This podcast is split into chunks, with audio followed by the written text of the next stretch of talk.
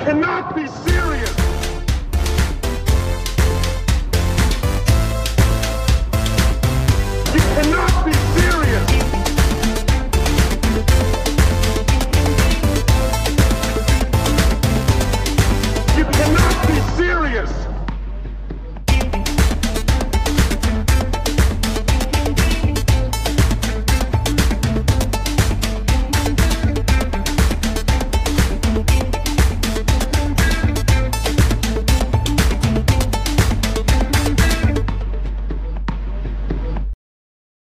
Unser heutiger Gast aus Österreich zugeschaltet, Gernot Fleiß Gianciabella. Habe ich den Namen richtig ausgesprochen? Schönen guten Tag, grüß euch, servus. Äh, Tom fast richtig ausgesprochen. Es heißt richtig Gian Giabella. Name geschuldet Gianciabella. meiner- Ja, äh, du bist fast nahe dran, aber äh, es war, war, war noch nicht ganz okay. Geschuldet meiner äh, Frau aus Palermo. Ich habe mir immer gedacht, gedacht, Fleiß ist ja ein toller Name, aber Fleiß Gianciabella ist halt unschlagbar. Der Absolut. fleißige Sizilianer, das ist natürlich, äh, das ist natürlich eine Wahnsinnsübersetzung. Herzlich willkommen auf jeden Fall hier bei Doublette 76, ähm, dem Tennis-Podcast für Menschen, die Tennis lieben, so wie du. Da, äh, da wollen wir irgendwie später ähm, drauf zu sprechen kommen, wie, wie groß deine Liebe ist und wer, woher sie rührt ähm, und wie du sie äh, vor allen Dingen zum Ausdruck gebracht hast und weiterhin bringen wirst. Also herzlich willkommen, wir freuen uns sehr. An diesem, an diesem Freitagmittag gibt es kaum etwas Schöneres, was wir uns vorstellen können. Doch, ich kann mir was Schöneres vorstellen, Lars. Das Buch Horst Skoff, mehr als ein Rockstar, zu lesen, beziehungsweise mit euch in Ansätzen darüber zu sprechen. Jeder, der äh, interessiert ist, kann es natürlich kaufen, vollkommen klar. Wir wollen ja nicht alles verraten. Aber Gernot, das ist der Grund, warum wir dich eingeladen haben. Also du bist auch ein super Tennisspieler, Jahrgang 80, TC Künsdorf, wahrscheinlich Vereinsmeister geworden mehrfach. Aber der, Haupt, der Hauptgrund ist ja, seien, wir ehrlich, unser Freund Horst Goff, der in Hamburg auch eben für den Club an der Alster gespielt hat, der auch eine Hamburg-Vergangenheit hat. Wie würdest du äh, unseren Hörern, die Horst Skoff nicht kennen, erklären, wer Horst Skoff war? Mache ich sehr gerne. Ähm, ganz einfach erklärt. Äh, ich meine, Horskopf ist ein 68er Baujahr, das heißt, äh, wäre heuer 55 Jahre alt geworden. Horskopf einfach zu beschreiben, der Tennis, der Falco des Tennis. Äh, eine Übersetzung. Falco Mein Sohn kennt Falco nicht. Ja. Aber du könntest ein paar Songs jetzt anschmettern, Tom. Vielleicht äh, Ja. Amadeus zum Beispiel. Ja, nicht, oder Genie. Genie! Great living on dreams. Junge Römer. Bei uns in. Österreich auch immer ein, ein, ein absoluter Lieblingssong. Ja, aber okay. Horst Goff, Davis Cup Legende aus Österreich, Top 20 Spieler, so mal die Tennisparameter, äh, müssen wir einmal ganz, ganz, ab, ganz kurz abreißen. Er hat gewonnen gegen Boris Becker, Andre Agassi, Mats Wilander, um nur drei zu nennen. Äh, Rotenbaum war im Halbfinale oder im Finale sogar. Halbfinale? Halbfinale. Also man kennt ihn auch in Deutschland und er hat, ähm, wie, wie würdest du seinen Tennisstil beschreiben? Wir wollen ja auch ein bisschen über Tennis sprechen. Also war er, Ja. war kein Also Surfen ich- Volley auf Spiel. jeden Fall, Nein, aber Ja, ja. An der Stelle auf jeden Fall der Hinweis an, an alle Jüngeren äh, angucken. Auf YouTube ganz kurz mal Horst Goff. Charakteristische Technik. Er hat richtig Spaß gemacht, dem zuzugucken. So, guter, guter Player, gute Hand, geile, geile Technik. Also Horsti, äh, um ihn ein bisschen zu charakterisieren, ähm, ich sage mal, seine Vorhand war, glaube ich, das Markenzeichen von ihm. Das war eine peitschende Vorhand, Naturschlag. Ich möchte da vielleicht auch Ronny Leitgeb, den ehemaligen Mustermanager, zitieren. Er hat Mhm. gesagt, er hat ihn mal in der Halle gesehen als Jugendlicher und die ganze Halle hat gescheppert, wie er durchgezogen hat. Er hat nur das Scheppern gehört vom Horsti seiner Vorhand. Und das war, das war vom Horsti eigentlich so das Markenzeichen. Also die, die peitschende gerade Vorhand wirklich im einen Zug mit einer einzigartigen Technik und die, was es, glaube ich, heute nicht mehr gibt. Also wirklich ein Naturschlag voll durchgezogen. Das war mal der Horsti. Er hat natürlich auch immer, sage ich mal, von seinem Aussehen her und so weiter immer so ein bisschen mit Stirnband, äh, damals noch mit blonden Haaren hoch aufgestellt. so ein bisschen diesen, dieses, dieses rebellische Image gehabt, auch auf der Tour und hat sich so auch immer äh, äh, gegeben. Und natürlich auch, muss ich sagen, äh, seine Art und Weise, wie er Tennis gespielt hat.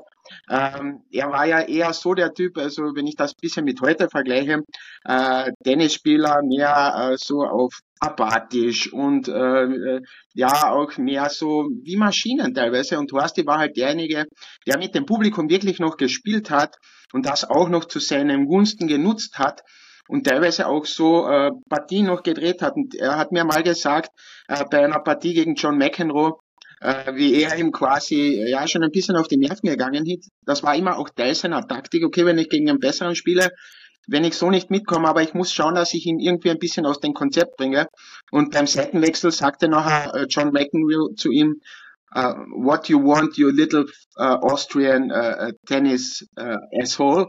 Entschuldige den Ausdruck.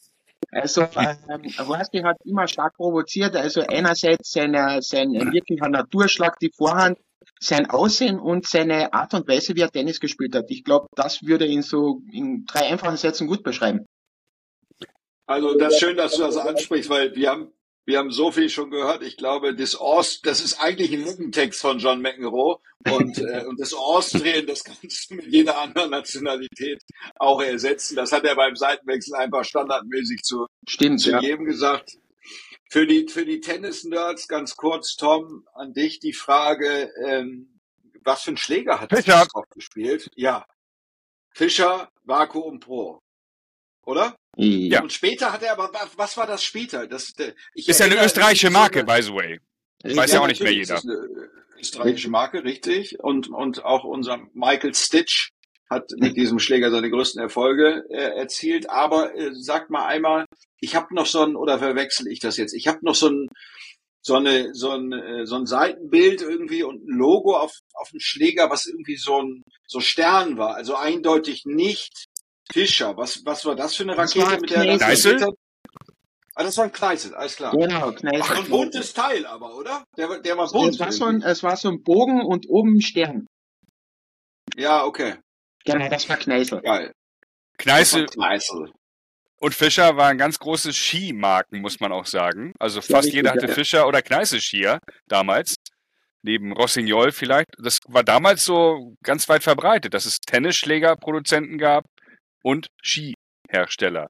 Aber das nur am Rande. Ich habe Horst Goff als kleine Ergänzung am Roten Baum ja auch äh, sehen, äh, spielen sehen. Vier Rückhand-Slice, also dann auch irgendwo defensiv und auch eine Wühlmaus, rechts, links, rechts, links. Hatte auch eine kleine Pocke, wie wir in Hamburg sagen. Also er war jetzt kein Modellathlet, sondern hatte auch schon so ein kleines Bäuchlein. Und jetzt kein Monsteraufschlag, einfach nur, damit man so ein Bild vor Augen hat. Und eben ein Fighter, ein unglaublicher Fighter, ein Kämpfer vor dem Herrn. Genau richtig. Und äh, ähm, weil es ja auch immer so ein bisschen, in Österreich wird es auch immer so gesagt, äh, ja, er war das größere Talent und Thomas Muster war der, harte, der härtere Arbeiter. Also die zwei waren ja quasi die, die Konkurrenten in Österreich zu seiner Zeit. Also Thomas Muster, der äh, alles niedergefeitet hat, der beinharte Arbeiter. Äh, ich kann mich auch noch gut erinnern, die drei Musketiere, wie sie trainiert haben bei uns in Kühnsdorf. Äh, und Thomas Muster war immer derjenige, der am Schluss des Trainings Kopfhörer auf hatte und sich in der Ecke gesessen hatte und mit keinem geredet hat. Und äh, Horsti und Antonic Alex waren halt diejenigen, die dann mit den Leuten interagiert haben und, und ähm, gesprochen haben. Aber was du richtig gesagt hast, Tom, äh, Slice war auch ein Markenzeichen von Horsti. Er hat zu mir einen, einen speziellen Satz immer gesagt. Er hat gesagt, den Slice musst du schwingen, nicht schlagen. Ah, Mhm. Mal Lars, schreib dir das mal hinter die Ohren. Ja, Ja? ja. Den, den, den schwinge ich. Ich finde es geil, weil, weil die- diese Art, Tennis zu spielen, auch was die, wie du die, die Vorhand oder ähm, auf die Leitgeb die Vorhand beschrieben hat und so offensichtlich brauchte man auch den Fischer Vakuum Pro, um, um so zu spielen. Da sehe ich schon so ein paar Parallelitäten zu anderen Fischer Vakuum Pro Spielern. Ähm, finde ich, finde ich extrem, extrem spannend. Mhm. Auf jeden Fall. Ja. Erzähl noch mal, ähm, vielleicht, wie, wie, wie bist denn du zum Horsty, wie du ihn liebevoll nennst, eigentlich gekommen? Wo haben sich eure Wege das erstmal gekreuzt? Wie kommt man dazu, ein Buch über einen Tennisspieler zu schreiben? Für alle, die vielleicht auch irgendwann mal ein Buch über einen Tennisspieler schreiben möchten. Ja, ja, sehr gerne. Also als, als, als Künstdorfer, äh, ich bin ja in Künstdorf aufgewachsen und der Horsti war quasi über die Straße drüber mein Nachbar. Er ist auch bei meinem Papa, äh, bei meinem Vater in die Schule gegangen. Äh, mein Vater war Lehrer zu der Zeit und ist mit meiner Schwester Okay. zusammen in die Schule gegangen und war in sie verknallt. Und äh, äh, die erste Berührungen, die ersten Berührungspunkte waren immer so quasi, äh, ich habe als junger, als junger Bärschbub mit fünf, sechs Jahren bei uns in Künstdorf am TC Künstdorf anfangen Tennis spielen. Meine Mutter war Gründungsmitglied. 1976 wurde dieser gegründet. Und bin natürlich immer äh, in der Früh äh, mitgegangen. Meine Mutter spielte immer eine Stunde vor, vor Arbeitsbeginn Tennis von sechs bis sieben, also wirklich in der Früh schon Tennis. Also ich habe da so schon wirklich aufgesaugt. Und äh, ja, und dann war ich immer dabei und dann bekommt man das einfach mit, wenn man dort ist. Da ist der Weltstar Horst Koff zu Hause. Ihr müsst euch vorstellen, das Haus war, ist genau, also quasi er geht, er ging bei der Tür raus und ging zum Tennisplatz wieder rein. Also sein Elternhaus war Okay. direkt am Tennisplatz, ja, ist wirklich witzig. Und er hatte seine drei Tennisplätze vor der Haustür. Und so ist er auch aufgewachsen. Und so bin auch ich aufgewachsen.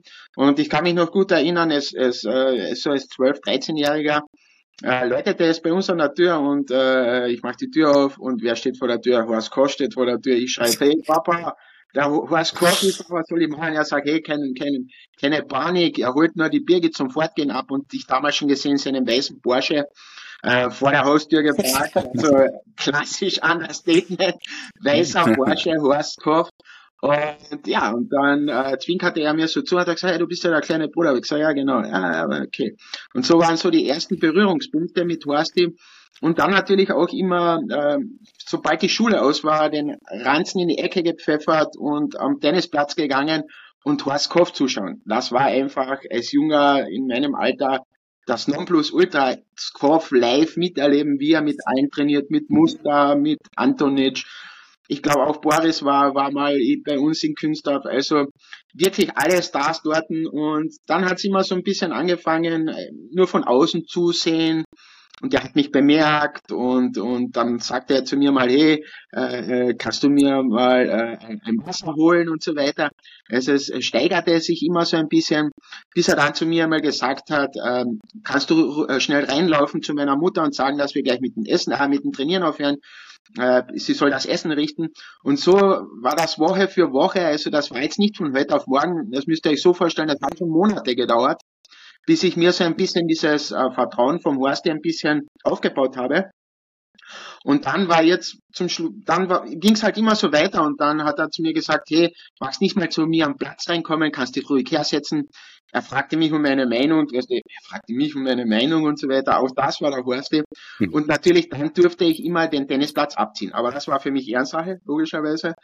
Und Mhm. das habe ich auch gern gemacht. Und so bin ich nachher quasi mit ihm ein bisschen so im Team dabei gewesen und habe dann ja sehr tolle Sachen erlebt, die ich wirklich im Buch auch niedergeschrieben habe. Dann. Und das kann jeder nachlesen. In jeder guten Buchhandlung äh, gibt es natürlich dieses Buch zu kaufen und im Internet logischerweise auch. Warum hast du das Buch geschrieben?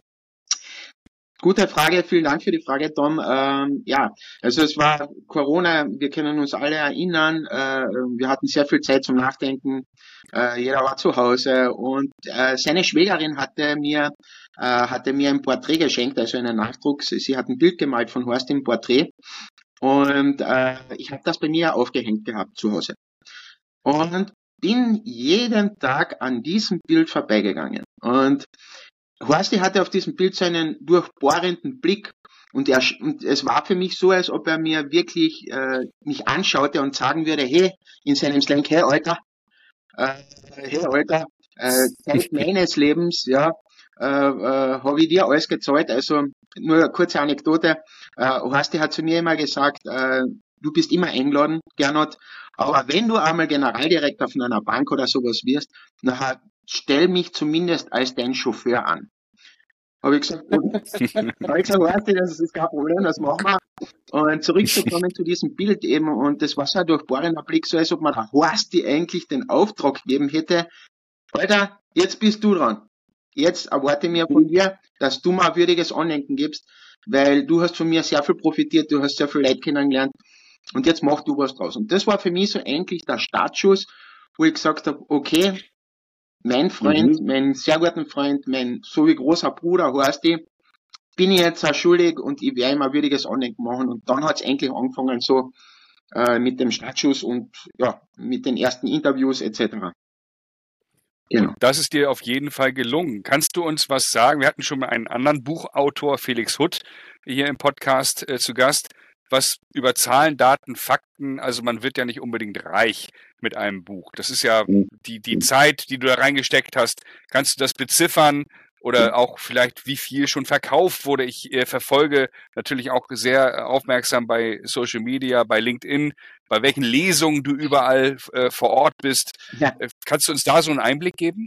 Ja, sehr gerne. Also ähm, ja, natürlich, man schreibt ja nicht jeden Tag ein Buch gell? und überhaupt nicht über einen Tennisspieler, einen so populären österreichischen Tennisspieler in Österreich und ich glaube auch im deutschsprachigen Raum überall bekannt gewesen ist.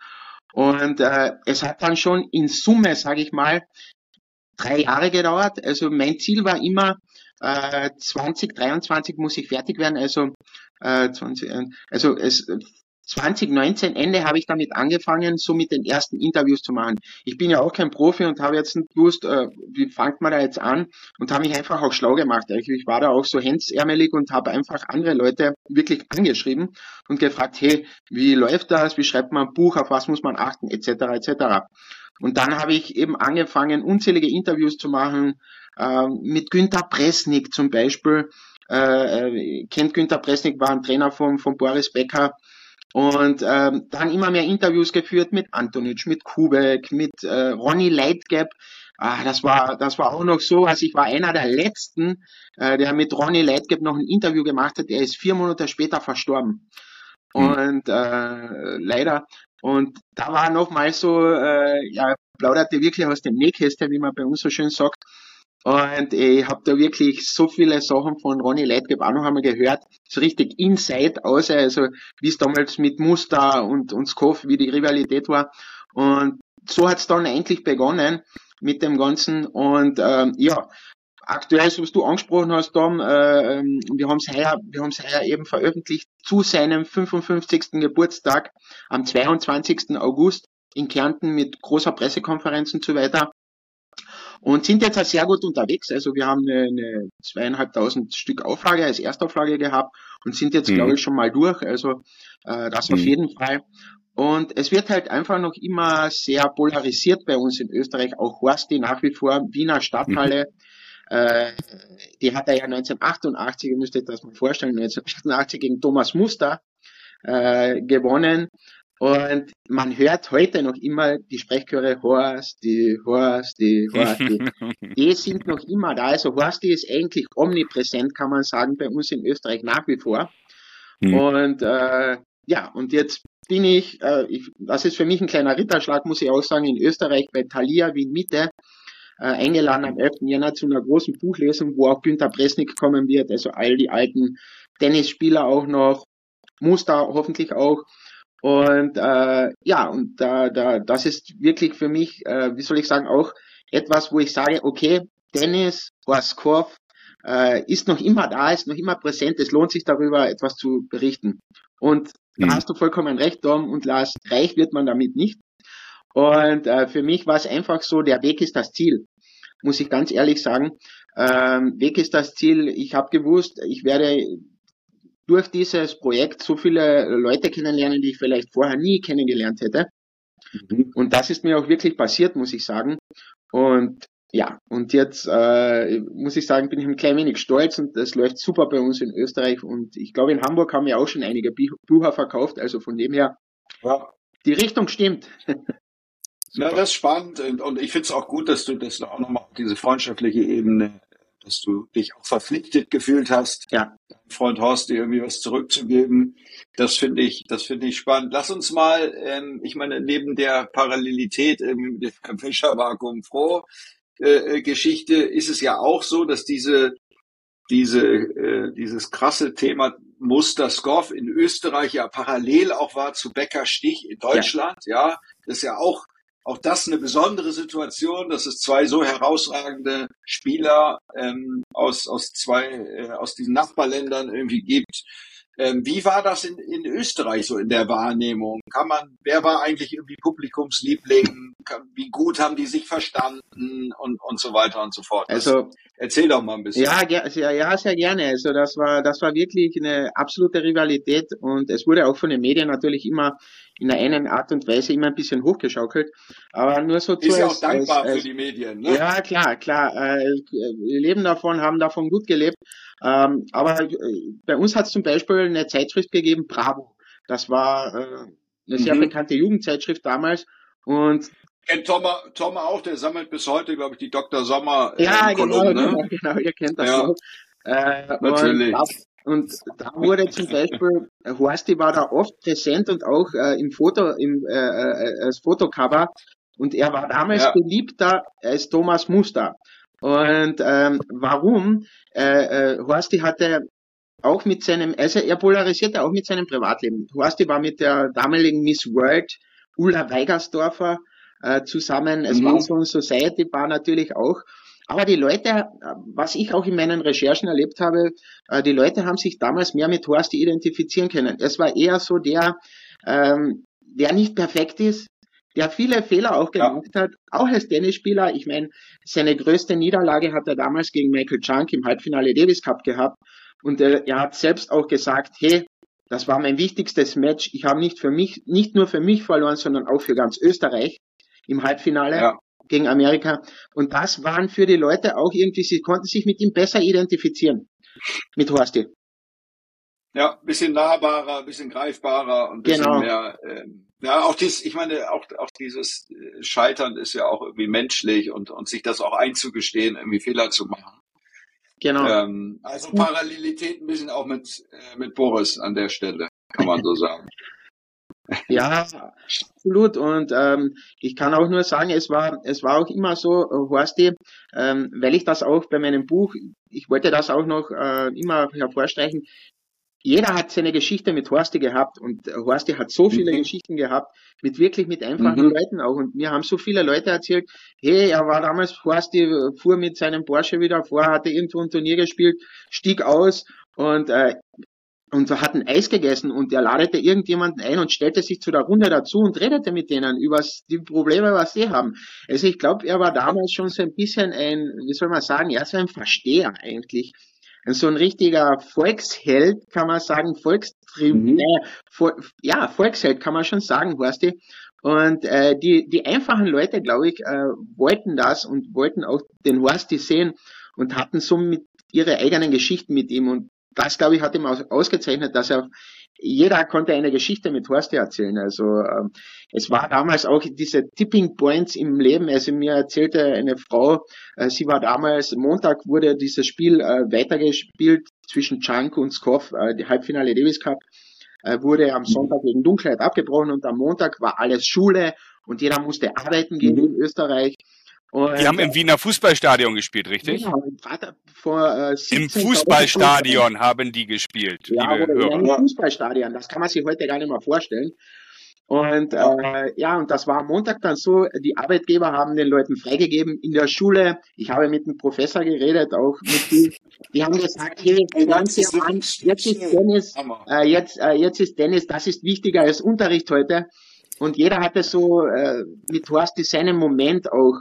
Und das war ganz witzig, auch in den Interviews, wie mir das die Leute erzählt haben. Ja, eine hat mir erzählt, sie war schwanger, lag im Kreissaal und der Arzt sagte, hey, jetzt schauen wir mal, Ruhe, ich muss jetzt das Match noch fertig schauen, Skoff und Chang.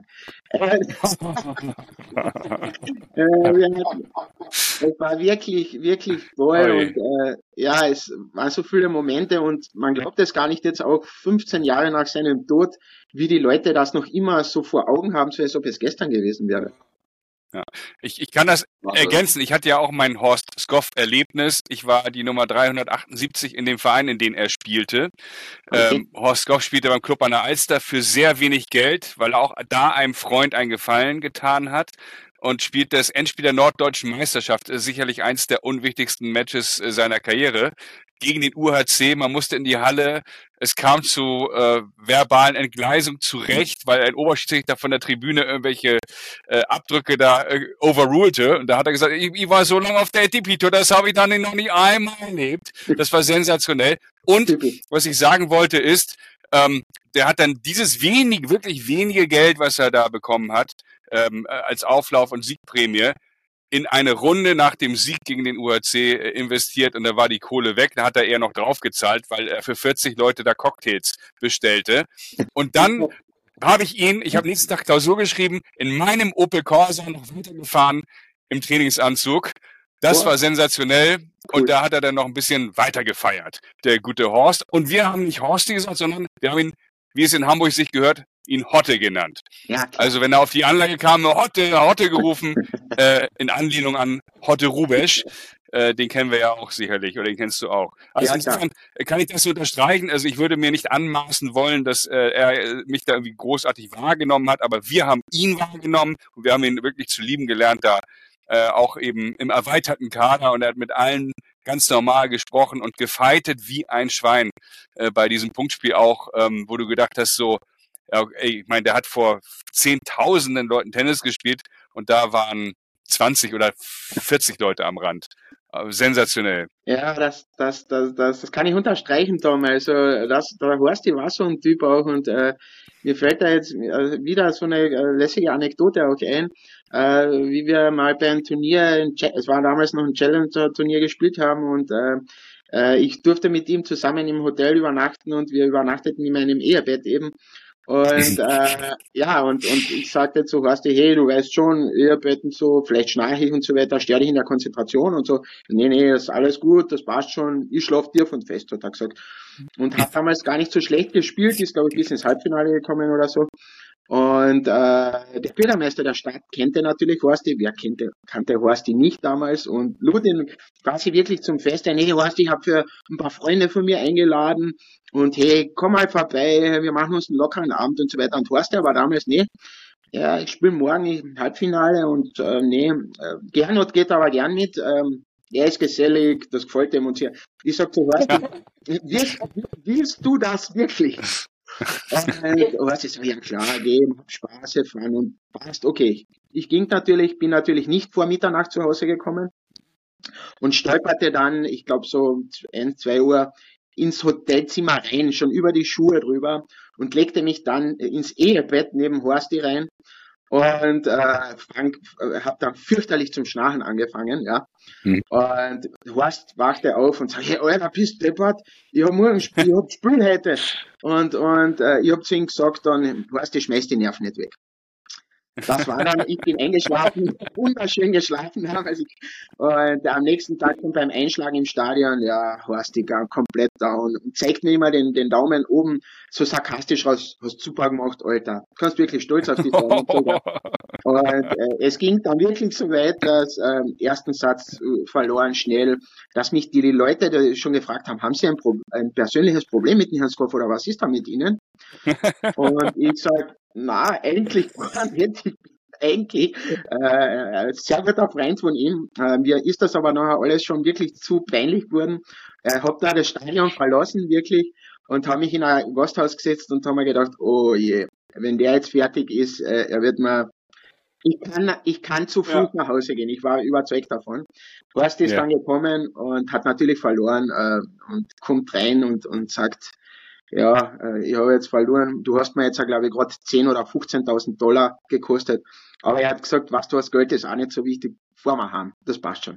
Und das war, und das war nachher auch wieder so äh, der Horst, gell, was du ja schon früher gesagt hast, Tom. Äh, er war einfach so ein, ein geselliger Typ und er hat sehr viel gegeben. Also er war sehr äh, ein wertschätzender, gutmütiger Mensch, der Horst ja.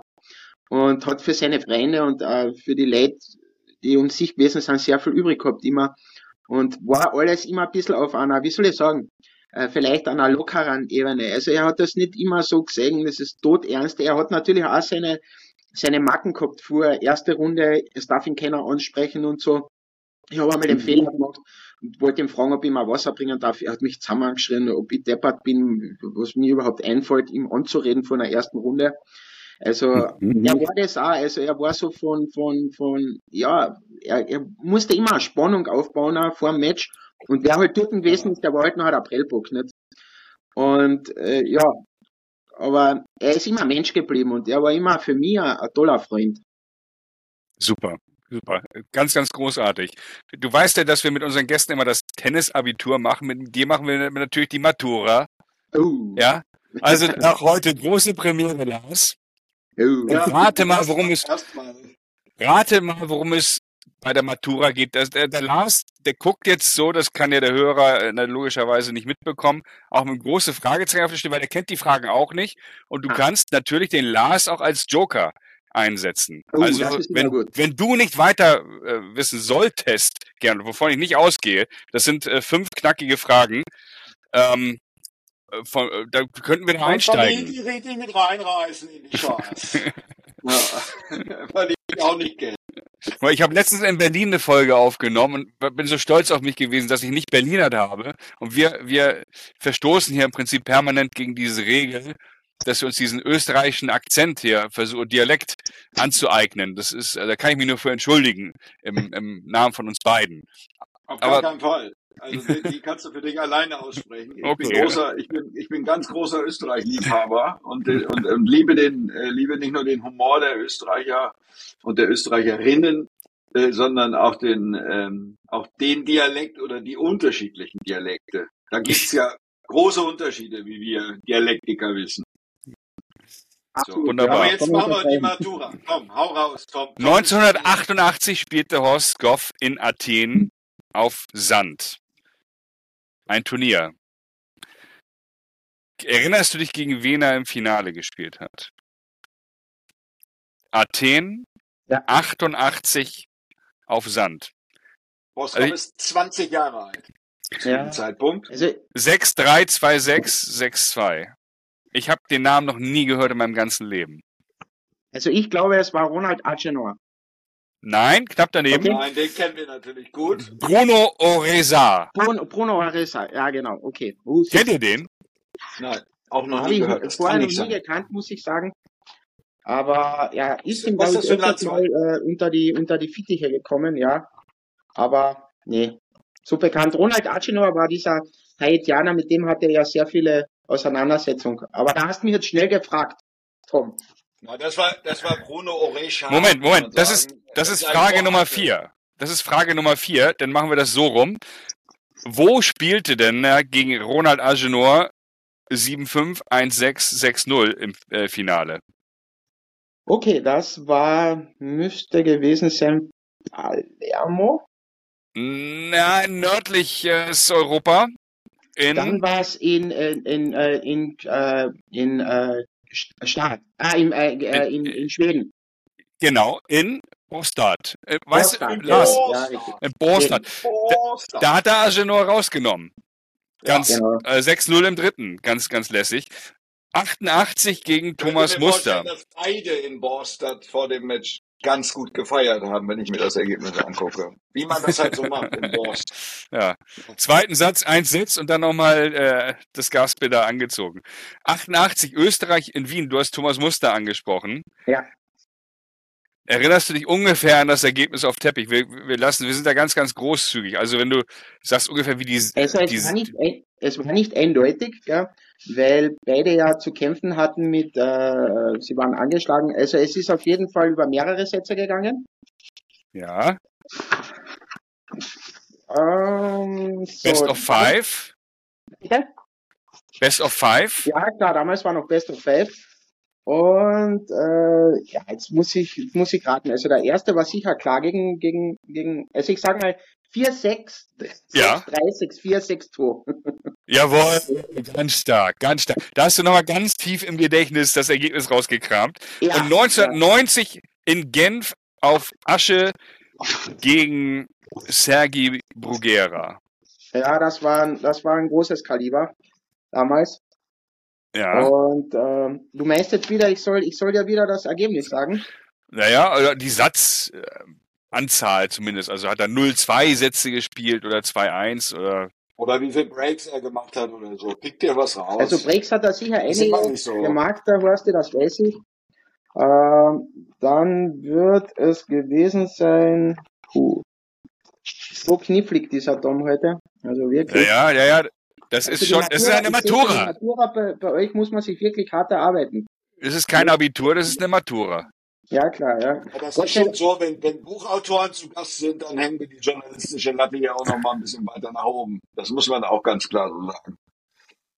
Also es war, also es 6-4, 6-3, 2-6. Ja, 7-6, 7-6. Aber das lassen wir Okay. gelten. Weil, weil, um das Ganze abzurunden, die finale Frage, und die entscheidet jetzt, ob du die Matura bestehst oder nicht. Und wir geben dir eine Abweichung von 20 Prozent. Okay. 1989 kämpfte er im Davis Cup Viertelfinale im Hallenstadion gegen Mats Wielander. 6-7, 7-6, 1-6, 6-4, 9-7. Wie lange dauerte das Match? So, Sechs Stunden und vier Minuten. das ist eine Punktlandung. Die Matura hast bestanden. Ich gratuliere. Stark. Stark. Das ist stark. Sechs Stunden, vier Minuten. Sechs Stunden, vier Minuten. genau, war damals Wahnsinn. das längste Match nach Einführung des Daybreaks. Wahnsinn. Ein ganzes Match, Tom. Ich meine, so sechs Stunden hast du, trainierst du nicht mal im Monat. Nee, ja, kommt gerade hin. Kommt gerade so hin. vielleicht, gerade so, ne?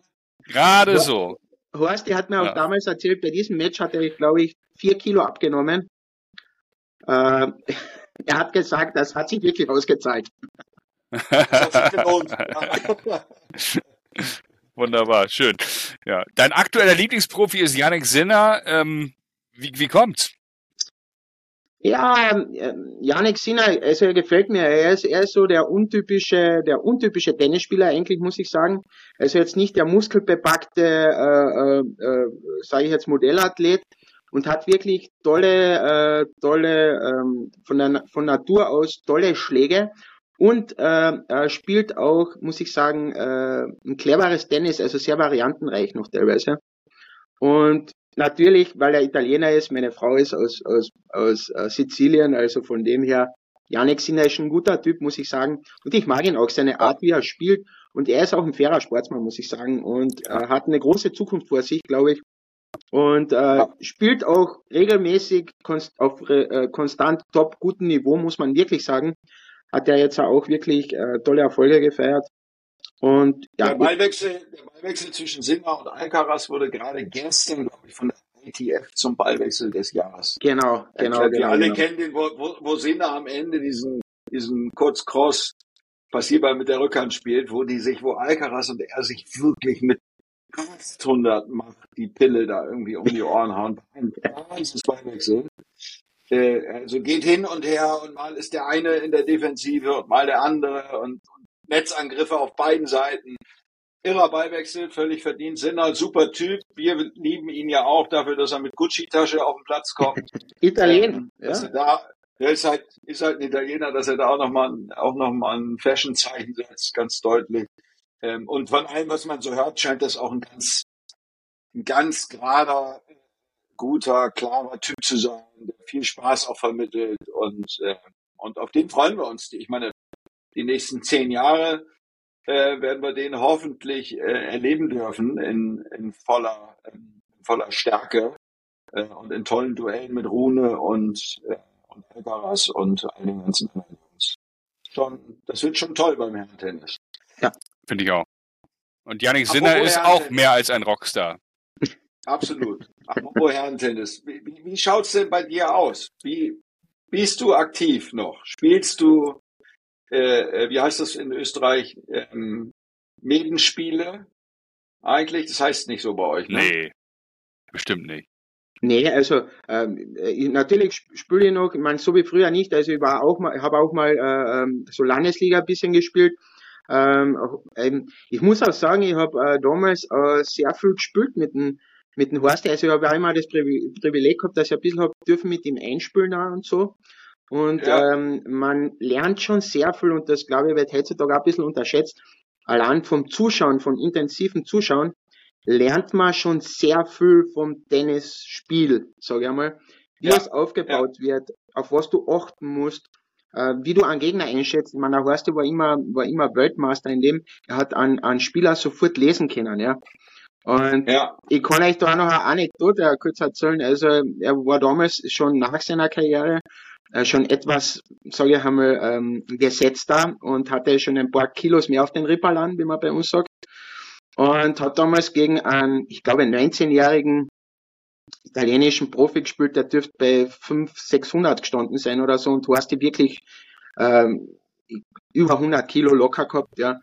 Und äh, er hat ihm, er hat ihm keine Chance gelassen, ja. Und du hast genau gesehen, wie er antizipiert, dieses Antizipieren beim Tennisspielen, ja. Wo, wo du, wo, wo, wo er den Gegner genau liest und, und der kann hinten noch konditionell noch so gut sein und noch so eine Maschine sein und hin und her laufen. Er hat einfach ähm, das Spiel kurz gehalten, aber er hat es auch gelesen. Und das war, war für mich immer so ein bisschen, muss ich sagen, wow, wie er das gelesen hat, das Spiel der Horst von, von seinen Gegnern, war für mich immer faszinierend. Und hab da ein bisschen was mitnehmen auch dürfen. Und äh, habe auch Meisterschaft gespielt.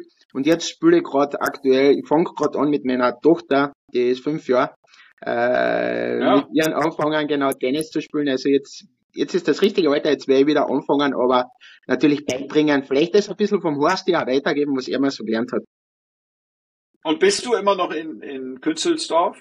Äh, Künstdorf, in Künstdorf. Künstdorf? Also ich, äh, äh, ich persönlich wohne nicht mehr in Künstdorf. Mein Elternhaus steht noch immer in Künstdorf äh, und spiele momentan bei keinem Verein. Also bei Künstdorf auch nicht. Und äh, ich bin jetzt in Villach, das ist ähm, ein bisschen weiter äh, in der Nähe zur italienischen Grenze. Also ich, hab's, ich bin in 20 Minuten bin ich in Davis, Pizza essen und Nudeln und in eineinhalb Ja, Stunden. Meer. Also es gibt schlechtere Ja. Orte zum Leben, sagen wir mal so. Das taugt, auf jeden Fall. Das Genau. taugt, oder? Ja, und, stark. aber ich werde oft noch angesprochen auch und äh, ja, du warst ja mit dem Horsti und so weiter zusammen und so. Also äh, da entstehen manchmal noch immer am Tennisplatz immer lustige Episoden auch und so, ja. Wunderbar. Was wünschst du dir denn äh, jetzt so für die nächsten Wochen? Du hast am 11. Januar ähm, einen wichtigen Termin, habe ich rausgehört. Genau. Du wünschst dir, dass Thomas Muster dort aufschlägt. Was wünschst du dir noch? Boah, ja, also für mich ist es endlich wichtig, äh, ich glaube, ich habe das jetzt halt so ein Stück weit schon ein bisschen erreicht, dass der Horsti einfach ähm, ein würdiges Andenken äh, gekriegt hat, dass die Leute äh, ähm, von ihm äh, das Bild kriegen, weil er, er wurde leider immer zu oft ein bisschen reduziert auf seinen Tod. Ähm, das muss ich schon sagen. Und die Leute haben das alles nur so reduziert, das Kopf mit dem Tod und so weiter. Und äh, für mich war es einfach wichtig, ihm auch für, für junge, für junge Tennisspieler in Österreich, ja, äh, das aufzuzeigen, aufzuschreiben, wo, wo man, man muss jetzt nicht, äh, man muss jetzt nicht, sage ich einmal, ähm, aus privilegierten Haus kommen und Tennis zu spielen. Der Horst, war damals äh, wirklich, äh, ja, bei uns sagt man, äh, die Eltern waren nicht reich, gell? seine Mutter war eine Reinigungskraft, sein Vater war Eisenbahner bei uns in Österreich. Und die haben die letzten Schilling damals zusammengekratzt für den Horst, damit er in die Südstadt hat kommen können. Das war da so dieses Trainingszentrum für alle äh, äh, Nachwuchstalente in Österreich, Fußballer, Tennis. Mhm. Und ich glaube, das ist für mich auch wichtig, dass ich das aufschreiben hat. Und ich wünsche mir eigentlich, dass ich vielleicht ein paar Junge das Buch auch vielleicht kaufen, nachlesen und sagen, hey, äh, den Weg möchte ich vielleicht auch gerne machen. Ich bin vielleicht in der gleichen Situation und ich glaube, durch viel Arbeit, durch Leidenschaft und durch authentisch sein, äh, kann man es auch sehr weit bringen als, als, als, als, äh, ja, als, als, als pur aus einem Dorf. Sagen wir mal so. Wunderbar. Das Aber klingt welcher, hervorragend. welcher, welcher Regisseur, welcher österreichische soll das Buch verfilmen? Berechtigte Frage, lieber Lars. Ja, Ähm, absolut. äh, du hast lachen, du hast lachen. Ich hab schon äh, ein, zwei Anfragen gekriegt, ja. Ja, glaube ich sofort. Das, Ja. ist eine, das, ist eine, das ist auf jeden Fall eine Story, die geeignet ist für die Leinwand. Wer soll den denn spielen? Haben wir da einen Schauspieler im. Kopf? Haben wir da einen- irgendeinen Schauspieler im Kopf, der den spielen kann? Oh. Boah, ich kenne so wenig Schauspieler, muss ich gestehen. Also, ich, Also was du vielleicht Muss ja ein Junger sein. Ich meine, man wäre auch nicht auf den Typ von Discounter gekommen, für, für, für der Boris Becker gespielt hat, ne? oh, das war aber unterirdisch. In dem Fall. Ja, ich Oh. mochte es auch nicht so. Tatsächlich. Also es ist nicht, das ist schon nicht so ganz einfach, muss man sagen. Das ist Ähm, schwer. Aber da wird sich in, in, da wird sich in Österreich mit Sicherheit ein passender Darsteller finden lassen. Das ist immer so schlimm, dann zu sehen, wenn die den Schläger in die Hand nehmen, die Schauspieler, und du merkst, die haben nie Tennis gespielt. Und dann hat denen da irgendeiner ganz schlecht gesagt, und dann halten die den Schläger auch, kennt ihr das? Oder Ja, springen so ja, übers ja. Netz, so wie keiner übers Netz springt. Und ich so, oh Mann, ey. Und ist auch, naja. Ah, da könnte ich mich aufregen, du. Mann, Mann. Aber äh, wir- ich kann's, ich, wir können es mir ja so ausmachen, Tom und Lars, äh, wenn es dann wirklich spruchreif wird, dann komme ich wieder zu euch zum Podcast und erzähle euch Das ist ein darüber. Wort.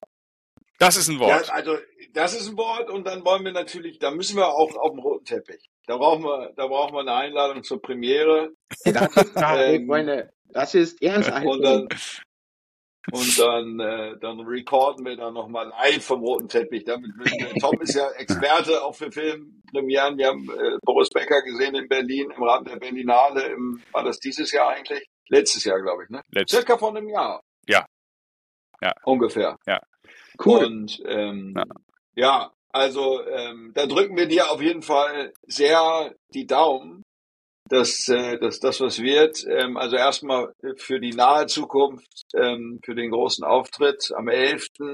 Dann, dass viele, viele, viele junge Spielerinnen und Spieler sich das Buch kaufen und, äh, und dem Horst die ähm, und dem Horst die ein, ein gutes Andenken bescheren dadurch. Ähm, finde ich, ich finde es wirklich lobenswert. Du bist ja auch so ein Enthusiast wie wir ähm, und und und hast Lust, dich dann da so tief reinzugraben in so eine Geschichte. Und äh, und gerade vielleicht auch in diesem Fall mit mit dem mit dem tragischen Ende äh, seines Lebens irgendwie, dass man sagt, ey, da, da gab es noch so viel mehr äh, als als nur das Ende, sondern äh, das war irgendwie tragisch sicherlich, aber ähm, aber die die Person und sein auch seine Leidenschaft für den Tennissport und all das zu zu transportieren und auch seine Erfolge und auch seine Persönlichkeit. Das finde ich ganz toll, ähm, dass du dich dieser Aufgabe gestellt hast und ein fantastisches Buch Vielen Dank. ähm, an den Start gebracht hast. Ähm, bitte kauft das Buch, drückt dem Gernot alle Daumen und, und hoffentlich sehen wir es bald ähm, auf der Leinwand. Das, das, äh, das hat die Story verdient. Drückt Und wenn, und wenn du in Hamburg bist, dann gucken wir uns den Mond von der anderen Seite an, wie es so schön heißt. Ja, sehr gerne. Insofern, ja, ähm, fühle dich jeden herzlich eingeladen. Ich habe vor, sowieso im Frühjahr wieder nach Hamburg zu kommen. Also Jungs, ich würde mich wirklich freuen, mit euch äh, ein bisschen Hamburg unsicher zu machen. Das kriegen wir hin. Ja. Ich komme aus Hamburg, ich kenne mich ganz gut aus. Lars ist auch ein Cool. Zugereister, deswegen musst du dich da eher so an mich wenden dann. Alles klar, alles klar, super, danke. Ich laufe hinterher.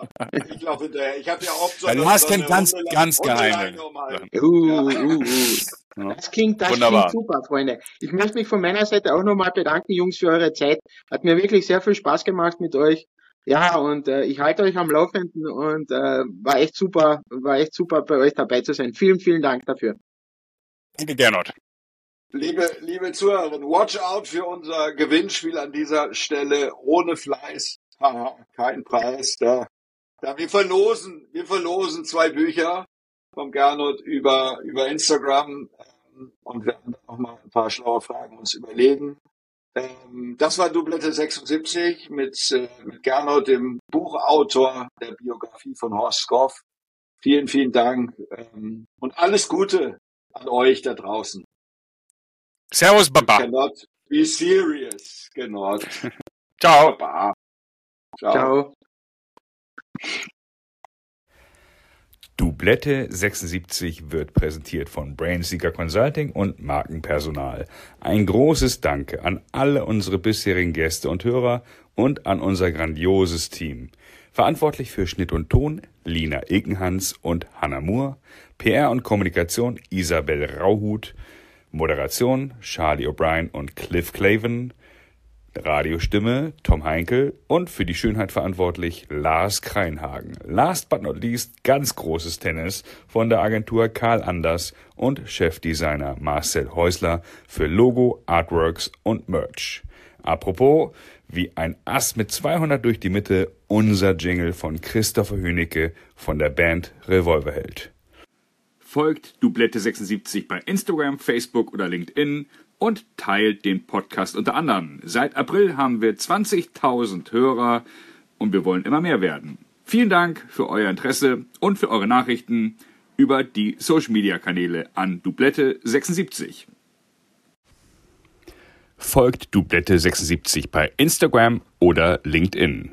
Dublette76 wird präsentiert von Brainseeker Consulting.